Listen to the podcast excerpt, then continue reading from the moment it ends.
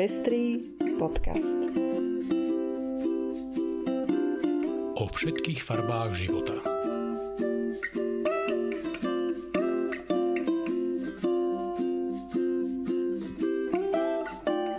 Vítame vás pri 97.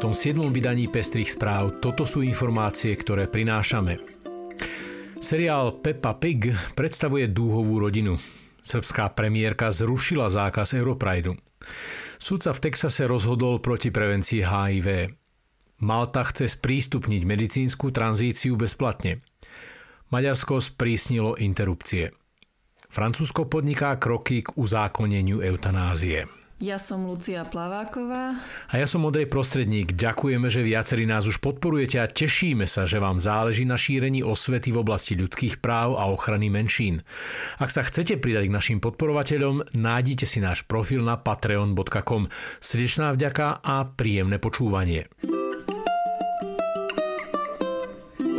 Na úvodne začnem trochu netradičnejšou správou. Neviem, či poznáte britský detský seriál Peppa Pig, ale patrí popri Lapkovej patrole medzi obľúbené seriály mojej cery Sáry.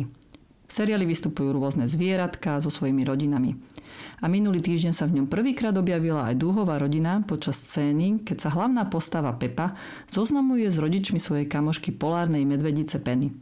Tá v cene maluje obrázok svojej rodiny a hovorí Žijem so svojou mamou a mojou druhou mamou. Jedna mama je lekárka a druhá mama varí špagety. Stalo sa tak prvýkrát v 18-ročnej histórii tohto detského seriálu. Už pred dvomi rokmi žiadali ľudia v petícii, aby do seriálu bola zaradená aj dúhová rodina. Konečne sa tak stalo a seriál sa tak stal inkluzívnejší pre množstvo detí na celom svete. Uplynulý víkend sa v srbskom Belehrade konal Europride. Kvôli silným protestom konzervatívnych politických síl a srbskej pravoslávnej cirkvi ho pôvodne policia zakázala. Občianská neposlušnosť je v týchto situáciách nevyhnutná, aby sme našej vláde ukázali, že nás tak ľahko nevystrašia. Násiliu hrdo vzdorujeme každý deň a nebolo to inak ani túto sobotu. Uviedol pre médiá Uroš Milutinovič, ktorý sa roky zo strachu z násilia nezúčastňoval na podujatiach podporujúcich LGBT komunitu. Teraz však svoj postoj zmenil. Napätie v súvislosti s plánovaným pochodom v Belehrade stúpalo už od leta. Tisíce pravoslávnych veriacich a nacionalistov protestovali koncom augusta a opäť minulý víkend proti organizácii Prideu. Protesty podporovali aj proruské motor, motorkárske gangy. Protestujúcich podporil aj srbský prezident Alexander Vučič, ktorý vyzval na zrušenie podujatia.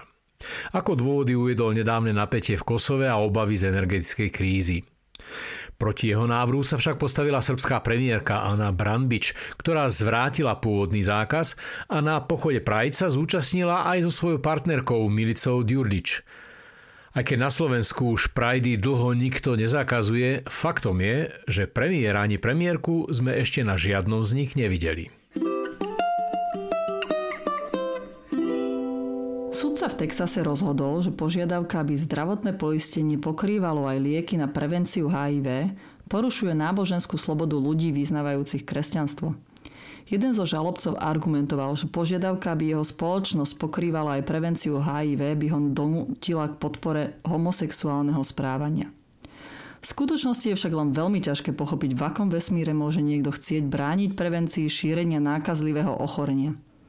Dotknutý liek PrEP pritom môže znižovať riziko infekcie až o 99% Americké centrum pre kontrolu chorôb zároveň uvádza, že nárast jeho používania je kľúčovým faktorom poklesu HIV infekcií v USA. Aj tento prípad ukazuje, že homofóbia a fanatizmus naozaj nemajú hranice a nemajú problém ani ohrozovať verejné zdravie a životy ľudí. Rozhodnutie zároveň ohrozuje celú schému preventívnych úkonov hradených zo zdravotného poistenia v USA, vrátane prevencie rakoviny, keďže zavádza výnimku.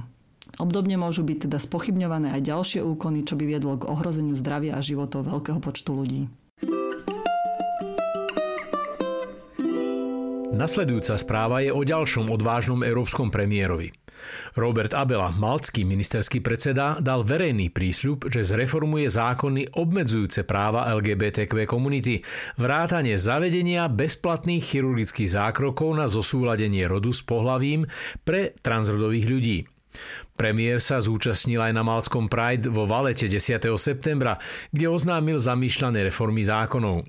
V rozhovore pre Radio One uviedol Myslím, že to, čo dáva identitu našej strane práce, je práve sociálna reforma. Moja účasť na Pride ako aj účasť ďalších ministrov a poslancov a poslankyň je symbolom toho, že hoci sme už vykonali veľa pre práva LGBTQ ľudí, stále ešte zostáva veľa toho, čo musíme urobiť. Podľa nového dekretu Orbánovej vlády musia ženy v Maďarsku od 15. septembra počúvať tlkot srdca plodu predtým, ako budú môcť pristúpiť k interrupcii. Podobná legislatíva je známa z niektorých amerických štátov, ako je Texas či Kentucky. Pokus presadiť túto nátlakovú metódu aj do našej legislatívy mali pred pár rokmi ľudia z SNS, ktorí takýto návrh predložili do parlamentu. Hoci Orbán kontinuálne prichádza s obmedzovaním práv niektorých skupín obyvateľstva, relatívne liberálneho interrupčného zákona sa doposiaľ nedotkol. Nový dekret je tak pravdepodobne prvým pokusom vydať sa v otázke práv žien tiež cestou okliešťovania ich práv. Emmanuel Macron plánuje vytvoriť občiansky panel, ktorý sa bude zaoberať otázkou uzákonenia asistovanej samovraždy. Eutanázia a neasistovaná samovražda momentálne vo Francúzsku nie sú legálne. Členovia panelu budú v októbri vybraní náhodne, ale tak, aby reprezentovali rôznorodosť francúzskej spoločnosti. Styčným bodom medzi panelom a zákonodarcami bude etická komisia parlamentu. Macron dúfa, že zmena zákona o asistovanej samovražde bude veľkým úspechom jeho sociálnej politiky v jeho druhom volebnom období, uvádza denník Le Monde. Dňoch 19. až 25. septembra sa v Bratislave bude konať 17. ročník festivalu Fusion. Dáta ukazujú, že počet cudzincov a cudziniek žijúcich na Slovensku rastie každým rokom. Festival kladie otázku, ako tu chceme všetci spolu žiť. Festival ponúka pestrý program rôznorodých podujatí od diskusí cez umenie až po komunitné podujatia. Viac informácií nájdete vo facebookovom evente s názvom 17. ročník festivalu Fusion. Košická tabačka pozýva na projekciu filmu Kameň, spojenú s diskusiou režiséra Miroslava Slavošpického, filozofa Volodymíra Jermolenka a literárneho historika Martina Putnu. Kameň je jeden z najoceňovanejších ukrajinských filmov vôbec. Odohráva sa v internátnej škole pre nepočujúcu mládež. V hrobovom tichu sa odohráva smrteľný zápas o prežitie, o pozíciu, o pivo, o cigarety. Diskusia je v pondelok 19. septembra o 19. hodine. Vstup je voľný. A to je už všetko z dnešného vydania Pestrých správ. Do počutia o týždeň.